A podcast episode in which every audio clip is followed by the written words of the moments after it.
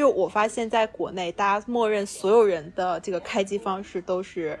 嗯，一周七天，然后你不睡觉的时候全程都可以待机。然后我来到这边才发现，大家就告诉你说，你这个关键的时间点你要在，然后其他时间他就不会要求你，你就可以自己待机，自己想干什么干什么。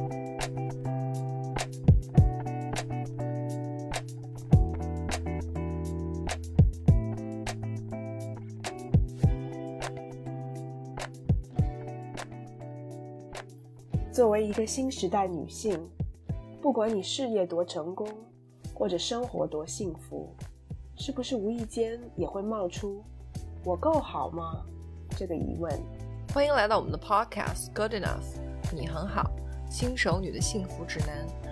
希望我们一对太平洋两岸的闺蜜之间诚实亲密的闲聊，能给各位听众带来一点快乐或者一点启发。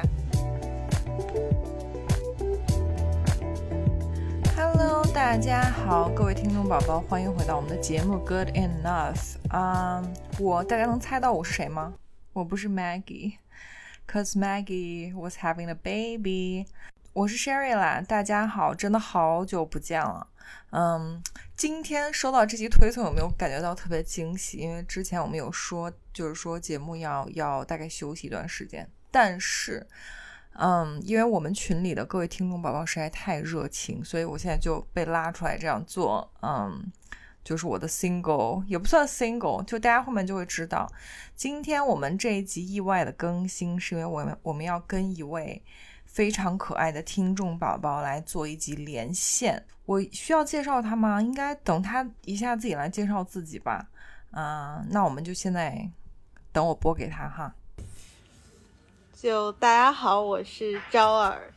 然后哎，我也不知道怎么介绍我自己，我就是对我现在在欧洲这边做交换，因为我本身首先谢谢 Siri，首先把我排在前面，第二个就是我可能就是个行动派，然后我就是想到什么我就去做了，然后我就。我就对你们节目特别特别特别有感觉，特别有兴趣。然后我来到这边的话做交换，就听到你们说交换这些事情，然后包括你你也做过交换，然后听到你们那一期，我觉得特别有共鸣。然后正好你们后来提供了这个征集题目的机会，我就说啊我要参加，太有意思了。然后我就想好了选题要参加。对，是的，其实因为我们就是最近如果有加到听众宝宝群里的听众宝宝应该知道，就是我们之前有提出来，就是后续啊，在 Maggie 去休产假这段时间，如果我有时间的时候，会跟我们的一些。啊，有这个意愿的听众宝宝做一些连线，然后聊一些大家想聊的话题，就是没有什么主题，大家想到哪里聊到哪里。然后特别想听一些啊，就是听众宝宝想跟我们一起做分享的一些内容。然后招尔就是非常积极的先来跟我报名，所以就是这集跟招尔做一集闲聊。招尔之前在就是我们私底下先提前沟通的时候，他有说他现在人在欧洲。做交换，然后他有一些嗯，就最近的一些心得感悟，所以就想，啊，那就招尔先跟大家就是自己分享一下自己在这方面的经历。嗯，我的话，我是在某个不知名 某个不知名网红大学，然后在读书。我读我我的经历特别有意思，然后我就可能有的时候，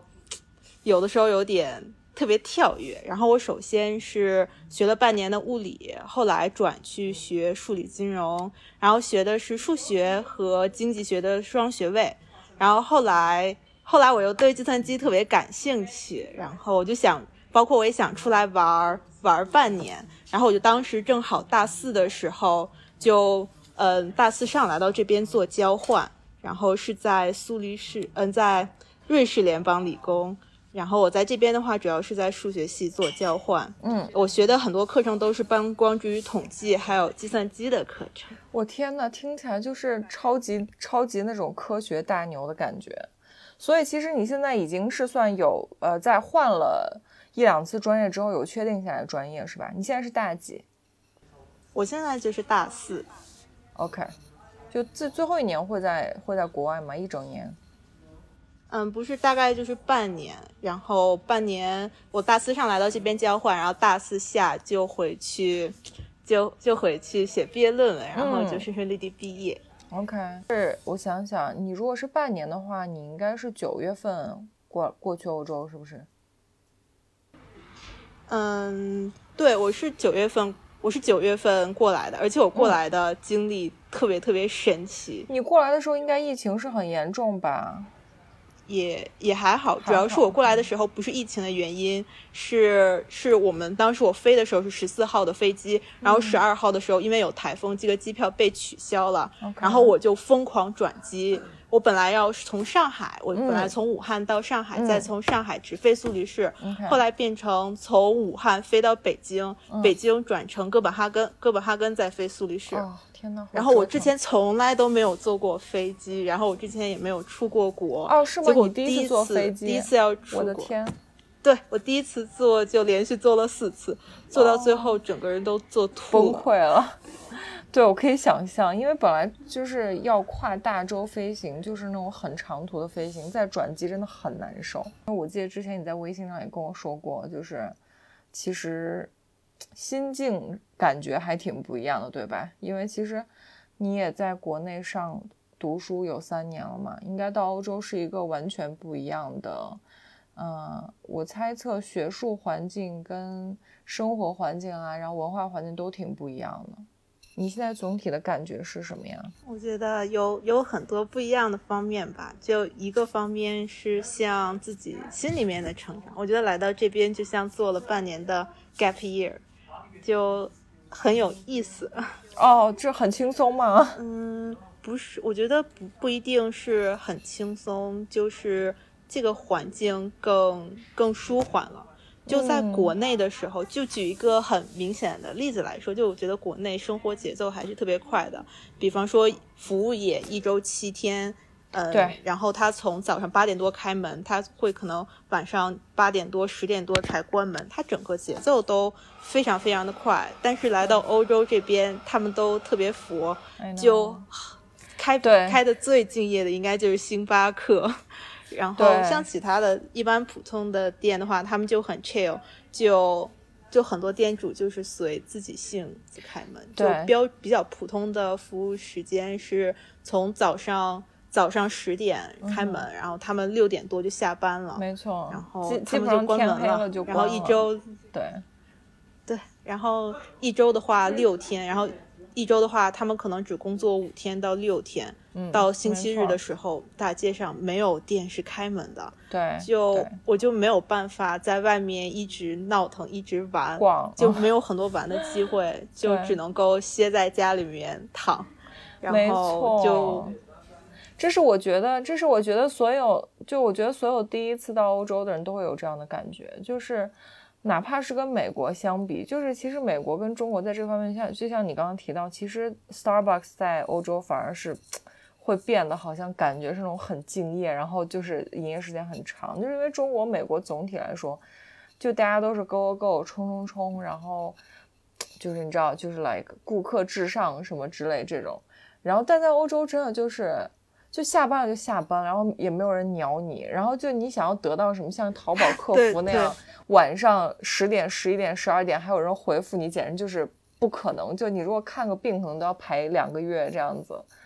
所以就是包括你刚刚说的那点嘛，就是周日他们真的就完全不营业，就是可能只有一些餐餐厅跟酒吧会开门，但其他地方就真的就是周日就是欧洲人定下来这个时间，就是当然他们最最早是因为宗教，但后来现在就是大家都是把周日拿出来一定要陪，就是陪家人，所以就是对周日对于大部分欧洲家庭来说就是 family time。所以，对，可能对于你这样就是在这边没有什么家人的人来说，就可能周日是比较痛苦，是不是？但其实我过来这边，我说特别像 gap year，倒不是我特别闲，就我发现在国内，大家默认所有人的这个开机方式都是，嗯，一周七天，然后你不睡觉的时候全程都可以待机。然后我来到这边才发现，大家就告诉你说，你这个。关键的时间点你要在，然后其他时间他就不会要求你，你就可以自己待机，自己想干什么干什么。所以我觉得这种生活节奏让我放松下来了，有点像 gap year，倒真的不是说事情变少。嗯，你说在学校也是吗？你你所说的待机时间？嗯，就比方说学校的时候，老师的话可能他们会这样一个工作点，但是群里面有什么任务，有什么安排，他可能就可能十一点多，我们班级群里面还会发你们要做什么什么，比方说青年大学习，然后还会发各式各样的通知。OK，是这样的。我觉得以后工作当中可能也会也会类似吧。啊，国国内大学一直是这样，我上大学的时候也是，因为我们。就是很搞笑，因为你们现在就小朋友都是在微信，你知道我们当年，当年上大学时候有一个东西叫飞信，你知道吗？是你肯定不知道，就是，但我知道其他有听众宝宝如果年纪比较大会跟我有共鸣，就是当时是中国移动做出来的一个有点类似像 QQ 跟微信的东西，然后它是可以通过这个电脑的客户端，然后给所有人群发短信，然后我就记得上大学的时候，我们的班长啊，什么院里的。啊，就是这些学工的，嗯，同学啊，老师啊，就经常会，你知道，晚上八点、九点、十点、十一点收到各种各样的，就也许跟学习有关，也许跟学习无关，可能是一些课外活动什么，但大家真的就时时都在就是轰炸你，然后工作，所以我完全能 get 到你说的意思。国内都是这样的，但在欧洲就完全不会，是吧？对对，有的时候我真的我发现他们真的特别神奇，就是就。嗯，光是教务，就比方说国内的教务，它就是一周五天工作日，然后早上八点到晚上大概五六点钟，他们都会在。嗯，但是光欧洲这边的教务，他们就会更放松，然后他们可能一周真的对外开放给学生提供服务的时间只有只有三天，对，然后甚至还有一天只有两个小时，对，然后经常有的时候去找他们什么样的时间都会都会不开门。对，就是在我觉得在欧洲办事情这一点，真的就是你所有东西都要提前预约跟提前 check 好，就是今天这个办公室有没有开门，以及今天要跟你对接的这个人他是不是在休假，我觉得都要提前 check 好，其实是呗。对我一开始，我一开始就刚过来的时候特别不适应，我就觉得他们特别不敬业，我就特别特别崩溃。经常是有的时候我半个小时跑到这里，然后发现他们关门了，而且我是觉得我去的这个点本来是正好要工作的点，结果他们今天只开窗口只有两个多小时，然后就特别崩溃，就就回去了。对，然后但是后来。后来我觉得，后来慢慢我就就习惯了。嗯，然后我即使在对国内的一些事情上的时候，我也意识到我应该有自己的一个休息时间，就我应该有一个营业时间。我在这段时间很敬业，你让我准备什么，然后我我不会偷懒，但是我知道，就我应该有一段时间把把一些推送什么通知都 block 掉。对，然后我去我去自己在那里躺平休息，我就躺在那里思考人生的意义。我觉得这个。也是很重要的。就我觉得 gap year，它一方面是自己有了自己休息的时间，第二个就是因为得到了充分的休息，所以有更多的时间去为自己而思考。我觉得还挺还挺好玩的。嗯，我我真的还蛮羡慕你的，就是在还是在上大学很年轻的时候，然后就是能就是一下吸收到就这种很就很佛的价值观，就是。嗯，就是在，因为我觉得在就是对比欧洲的文化，很多中国人就是尤其，因为我我有跟欧洲接触很多，就是包括工作中啊，然后身边的人也会，就是大大部分中国人的感慨都或者说欧洲人好懒，或者是反正就是基本上中国人都在抱怨，就是觉得中国人就觉得全世界都应该按照我的。工作方式跟作息时间来 twenty four seven，然后就是我发邮件你就要回，然后我要怎么样就怎么样。但后来你发现，在欧洲这个整个世界就是完全就是完全不是这样的，甚至是有点相反的。然后我觉得，就你在这么短的时间内，居然可以就是让自己直接就是很接受他们这样的状态，然后认同这样的状态，我真我真的很很羡慕。就是我觉得你年轻的时候有这样的机会，我觉得真的是一个。嗯，很好的，我觉得是对自己现现处状态跟文化的，嗯，文化价值观，然后工，尤其是工作的这个方面的一个反思，我觉得真的蛮好的。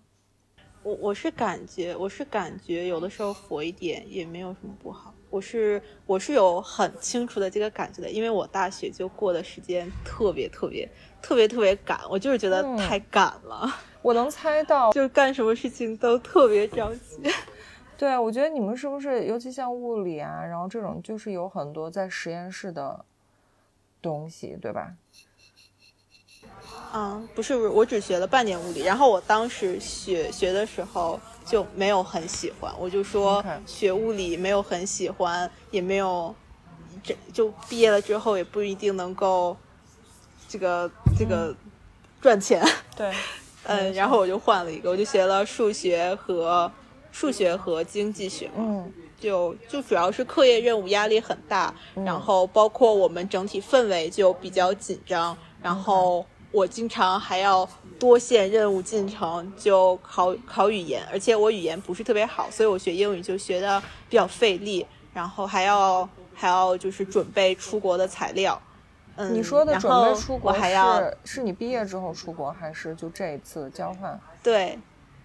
交换也有毕业，然后我就是。我在国内就是那叫什么多时间管理小达人。哦，我就我一边要修课，嗯，我一边要修课，然后嗯一边要这个语言，然后我还要参加一些商赛，参加一些活动哦，嗯，我还要谈恋爱，嗯，不过来到这边之后，来到这边之前分手了，然后还要还要做一点科研，还要做组会的一些内容，就一直都特别特别忙。我真的觉得你听起来就精力很旺盛。因为我觉得上学的时候，大家好像我记得我们上大学时候有一个说法是说学习、呃社交和睡眠这三样东西只能取其二，这这是我们 当年上大学的时候的一个说法。就这个这里面的社交就包括了，就是你说的一些社团啊，然后你的一些你你说你参加这些商赛什么之类这些，对，所以我觉得。你真的是时间管理大师，确实没错。其实我来到这边也没有很闲，我不明白我自己的性格就是我会把很多东西堆的就很满。我来到这边一边在做学校的申请，就毕业之后的申请，然后一边来到这边适应时间上课，嗯，然后我还要就我还要再开国内的这个组会，因为这个方向我很喜欢，所以我就会继续 follow，然后开国内的组会，然后我还在写我的毕业论文。然后还有不拉不拉不拉的，我就你这样有时间睡觉吗？就习惯会把东西。我我很好奇，有啊，我每天会睡八个小时，哦，那七个小时到八个小时，那还不错。嗯，听起来是那种很充实的，呃，就是学生生活，我觉得真的很好。嗯，在玩上面呢，你在你在欧洲有什么有什么玩的那个吗？对我感觉我是那种。很，我是很，我是比较内向的那个人。哦，你是吗？因为我我听我听起来你完全不内向啊，因为就是你很积极的有在参与，就学术以外的这，我我听起来不太像啊。但我觉得都有取舍吧，就是外向的话，就是会有更多向外的能量，但是对，但是不能够让这个能量就像太阳一样无条件的发射。对，就我可能我可能在，比方说 Sherry，就比方说 Sherry 这个。提出来这个话题，我会感兴趣，所以我一定要参与。但是，但是如果像其他的方面的话，比方说就参加一个非常非常多人的会议的话，我会觉得我的这种能量会流失。嗯，然后还有比方说，就就还有就是参加什么就不是很有意思的那种社团活动。就会让我觉得啊，好累哦！天，我好想天呐，我觉得，我觉得你真的是，你现在大四，你应该二十二十一吧左右或二十，但我觉得你活得好好通透，因为就是你说的这些点，我我不知道，就其他听众宝宝或者是你知道在听节目的大家是怎么样的想法，但我觉得就是说。在尤其在社交上做取舍，因为我们之前在节目里也提过，其实是我到很很晚，大概我最起码到二十六七八岁之后，我才有的一个体验。因为我觉得自己小时候也什么都不懂，傻了吧唧，就觉得啊，这这里有个 event，然后那里有个 party，就是我每个都应该去，就是你很害怕 miss 掉。什么东西，你懂我意思吗？就很害怕，哎，是不是我没有去这个 party，我就 like 你不合群，或者是就是流失了什么对对我来说很有用的朋友或什么的。但后来才发现，其实就是生活中我真的觉得很重要的一项是，就是把无效社交跟无效的这种就是这种精力的消耗减到最低。我真的觉得，就是你在这么年轻的时候就有这样的感悟，我真的觉得我我好佩服你，真的啊。那 Sherry，你觉得什么算得上是有效的？对，我觉得这一点有效的有效的社交或者是有效的活动，我觉得在我现在看来，嗯，是我觉得有一个其实有一个很清晰的评价体系，就是你参加完这个活动。或者是你开完这个会，或者是是你见完这个朋友，嗯，它是会让你更有一种充了电的感觉，还是说感觉整个人被掏空，然后就是想起下次就不会想要有下次这种感觉？你懂我意思吗？就是有的有的一些呃见的朋友，或者是做的事情，经常就是我我觉得包括运动也是，就是你做完之后你会觉得就是你。还很期待有下次，就 can't wait for the next time 啊。可能有一些朋友也是，就你跟他聊了一次之后，你觉得啊，好想类类似下次赶紧再跟他见面。但是有的人跟有的事情，或者是你知道有的这种，呃，聚会或什么，这就是你你吃完这顿饭或你做完这件事情之后，就想说，哦，那以后这种 party 我再也不要去参加了。但是等到下一次这种 party 又来的时候，可能我觉得。反正我以前的经历就是有点好了伤疤忘了疼，就下次当类似的 event 又来的时候，你就说啊，那那就去吧。但其实去了之后，你回来之后，就是还是会跟家里人一样的抱怨，说啊，这样的活动我以后再也不要去了。所以，我我觉得给生活做减法，对于我来说，就是一旦有一次这样的体验，就是说你回来之后觉得这个 event 对你没有任何就充电的感觉，我以后这就真的再也不会去了。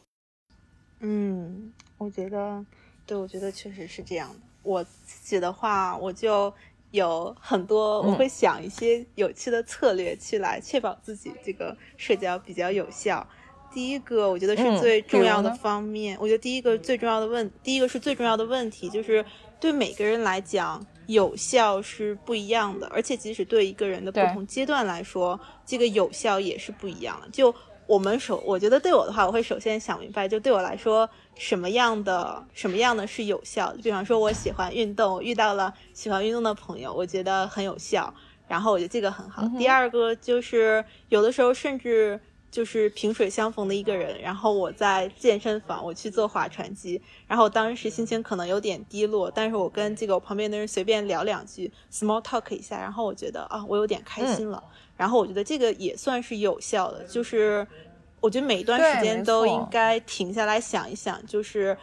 哪些对我来说是有效的，它为什么是有效的？然后我觉得这个是最明显的定义，就大家要把对自己重要的定义想明白了。还有第二个就是我会通过先验和后验来判断它特别特别有效。我觉得这个可能有一点。什么是先验和后验？理工女。我没听过这个词。就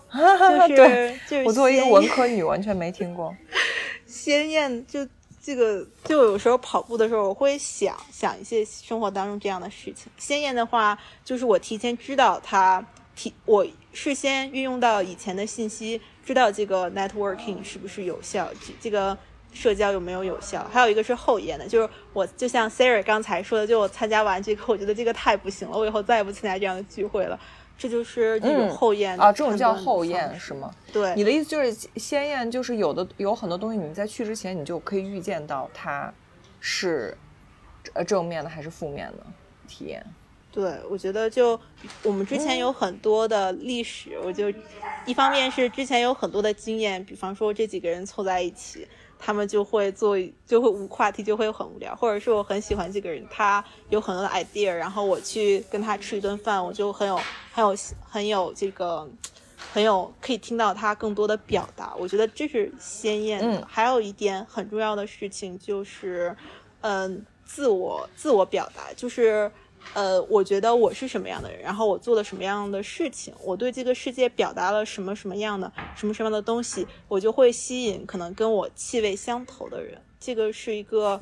自动化的过程，我觉得这个也是有效社交很重要的一个部分。我觉得来到这边，这也是我很有很有感触的一个点，就是。嗯，有一些人有有一些有一些人吧，就是尤其是外国人或者是在国外上过大学的人，他们就很勇于去做自我表达。就你接触到这个人，可能三分钟、五分钟，简简单单的一碰面，你就知道这个人。是什么样的人，然后他喜欢什么，他会有什么样的人生追求，然后就能感觉到我是跟这个人是气味相投还是不气味相投，我就会有继续跟他去 touch 的感觉，或者是不想跟他 touch 想走掉的感觉。当然，很多中国人就非常的 reserve，我不觉得这是一个坏事，但是很多时候可能就很慢热，我要 touch touch touch touch 很久，然后我才能够感觉到这个人的喜欢。对对，我觉得你这点说的很对，就是文化上的差异，因为中国人和中国的传统的价值观就是很内敛，大家不会在一见面，尤其是刚认识的朋友，他不会把自己真正内心在想什么或自己真正的状态表达出来，对吧？就是大家都是，嗯，就是你知道做那种 socially correct 的社交上正确的事情，然后就是很得体，然后就是反正但是。谈话聊天也都是不痛不痒，然后也不会跟你聊一些很深的话题，不像在西方，就是他一上来他就会，就是很就是他们的性格，嗯，相对来说比较 outspoken 嘛，他就是会把自己的性性格是什么样，然后我的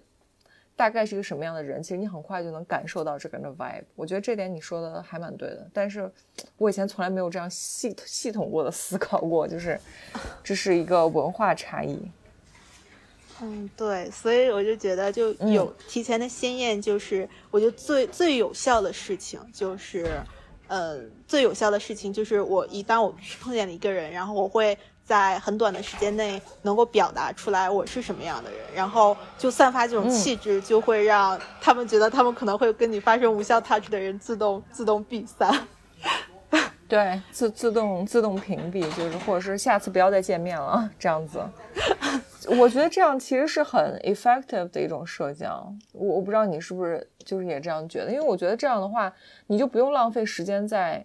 跟你完全不会合拍的人身上。是的，然后还有的话就是，就比方说我会 track 一些我喜欢的东西，然后。我不断的去，我就会吸引到这个叫做吸引力法则，我就会吸引到非常有意思的人。就比如说，我就过来之后就一直在听 Sherry 的播客，然后我再次案例一下 Sherry 的群，然后我我当时就特别感兴趣。我记得我应该也是挺早找 Sherry 加群的，嗯，所以我就我就。通过第一步，我就会过滤掉我觉得没有对我来说没有那么有吸引力的人，然后我就可以把我的精力去关注到我怎么吸引到我觉得可能我猜可能会有效的人上，然后所以我就有精力去在 Sherry 说有没有人有想要有一个话题的时候，我就可以很快的响应 Siri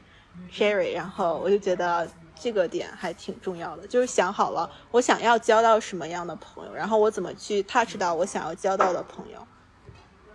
对我天呐，我好荣幸哦！就是我是你在，就是繁忙的生活跟学习中，然后经过层层挑选，就是把你的所有无效什么社交，然后什么花精这个地方，就是过滤一遍之后留下来，我真的好荣幸啊！我代表 Maggie 也也也表达一下我们的荣幸。但我觉得你这个点说的就很很对，也很深。其实我觉得吸引力法则是，嗯。我觉得吸引力法则是一个很好的话题。其实我们以后有时间，我觉得应该开一期，呃，podcast 就专门讲一下这个。其实，如果嗯，在听我们节目的听众宝宝有知道这个事情的话，其实我们也可以，就是你们到时候听完这个节目，可以在群里，我们大家也可以就是交流一下。其实吸引力法则真的是，it's real。然后虽然说那本书就是把。这个东西说的很玄乎，但是这个宇宙就是这样的，就是就是你你会吸引到最终就是你想要吸引的人和你你想要让某些事情发生的事情，最后就发生在你身上。嗯，对对，真的非常神奇。所以就是你你对自己现在的就是这个状态还是蛮满意的，是吗？因为我听你的感觉就是每天都在做一些很。Like in depth 的思考，然后就是确保自己，嗯，时间啊、精力啊，然后 energy 啊，都花在自己就是觉得有价值的东西上。哎，真的很多人会问我是不是对生活很满意，就大家会觉得我对我的生活应该很满意，但其实并没有。对，因为 因为听起来你是一个对听，我觉得听起来你是一个对你的生活或者是你的状态会经常有反思的。一一个一个状态，对，然后我觉得，而且而且你会 take action，就像你说的，就是你会 take action。所以，对，这但是我不是说，就是因为没有人的生活是完美的，就是不管是从别人的标准还是自己的标准。但是，嗯，我觉得就是你的状态，我听下来会让我觉得，最起码你你一直在试图让自己的状态，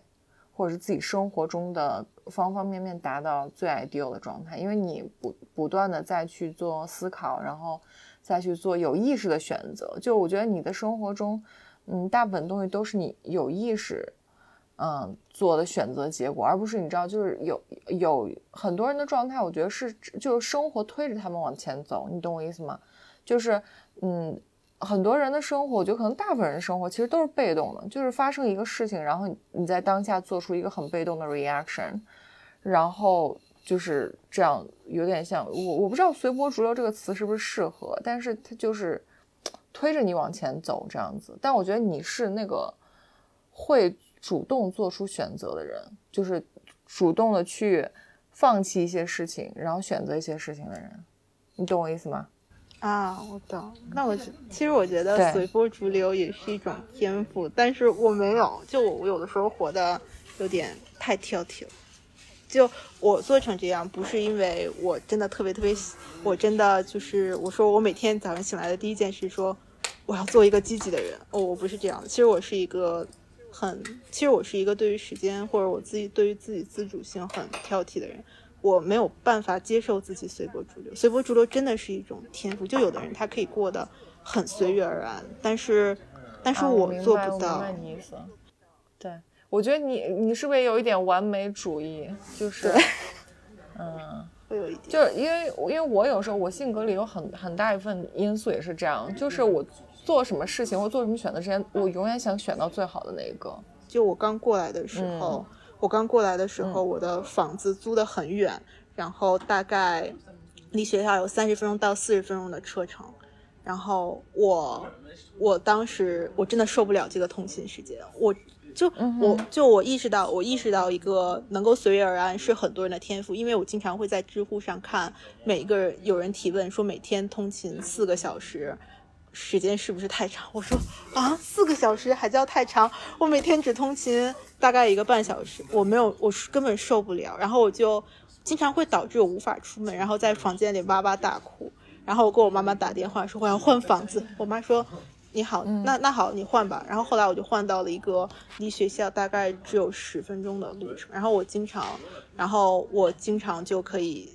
就闲的没事，我就可以去学校去专注于我的工作。对。然后或者是有的时候就可以去学校的 gym，晚上学的心情不太好了，我就顺道去个 gym，然后上上那个划船机。我真的太喜欢划船了，我一周划了很多次。然后去上划船一个小时，然后回来继续去 working。我没有办法接受，呃，三十分钟、四十分钟的通勤，因为我觉得我完全可以用这段时间做更有效率、更有意义的事情。第二个是，我觉得我非常感谢，就是挑剔是我的内在禀赋。第二个就是我的爸爸妈妈们就可以给我提供这种生活上的爸爸妈妈们，呼是 你的爸爸妈妈们，爸爸妈妈可以给我提供很多精神上的支持。这点可能就。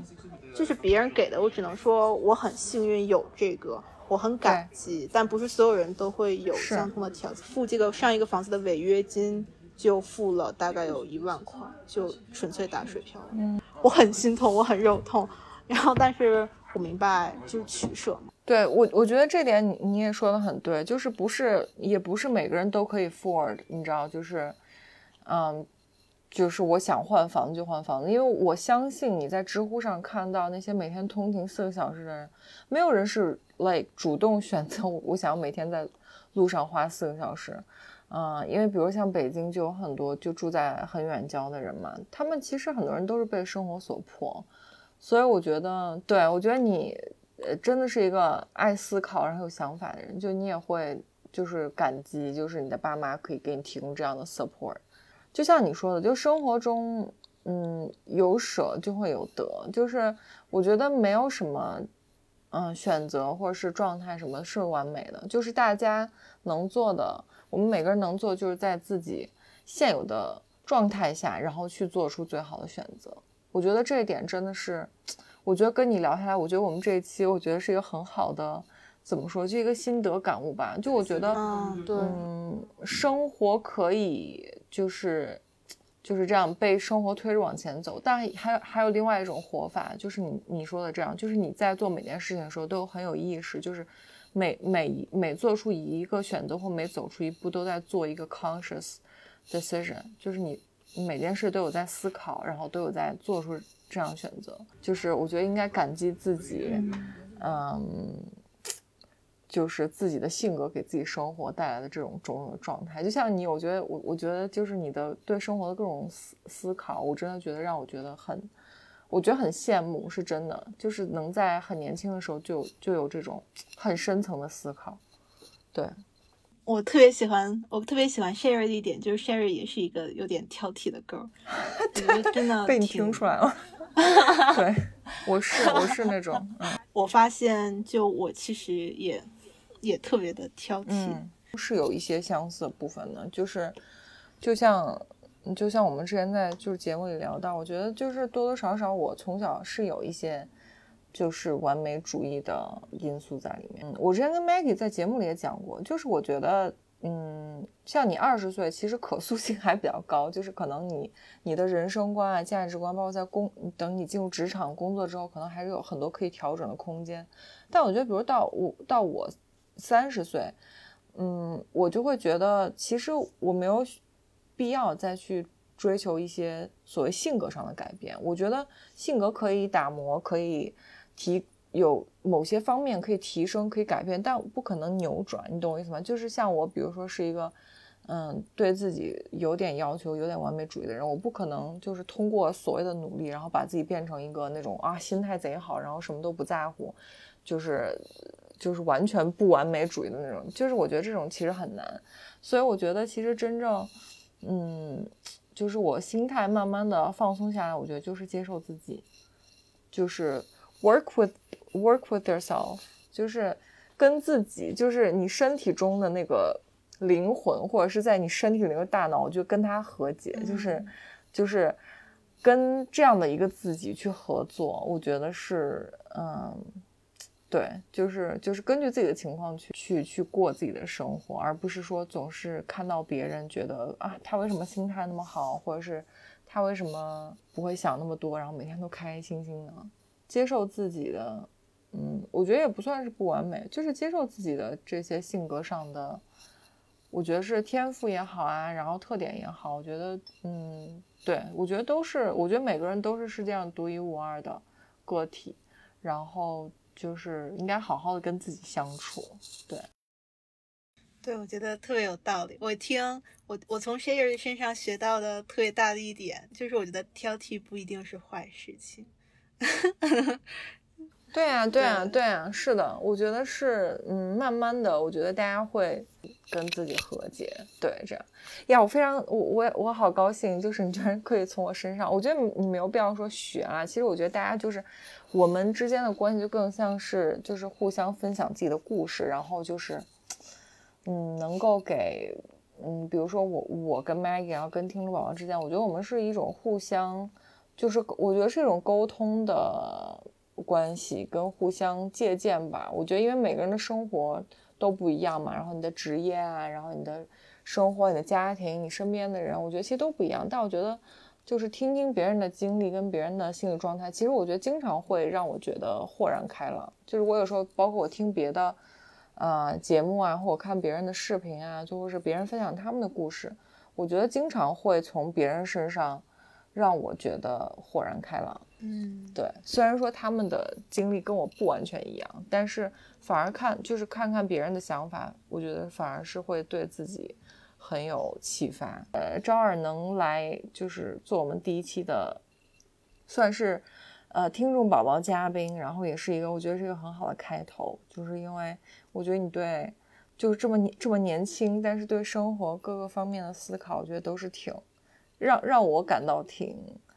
嗯，就又羡慕，然后又呃赞许这样子，谢谢。对，然后也希望就这期节目能给我们其他的听众宝宝一些，嗯，怎么说，嗯，就是 inspiration 吧，有一些或者就是陪大家打发打发时间嘛，就是也不用上升到那么高的高度，就是陪大家打发打发时间，然后用用声音来陪伴大家。对，那我们这一集就聊到这儿，好的，好吧？那我们就再次感谢招儿来我们的节目，然后我们下次再跟大家接着聊。就我们现在之后会不定期更，如果你还没加群的话。我会把我们的那个就是加群的那个那个东西放在 show notes 里面，然后大家来加我，好吧？嗯，那就这样吧，好，拜。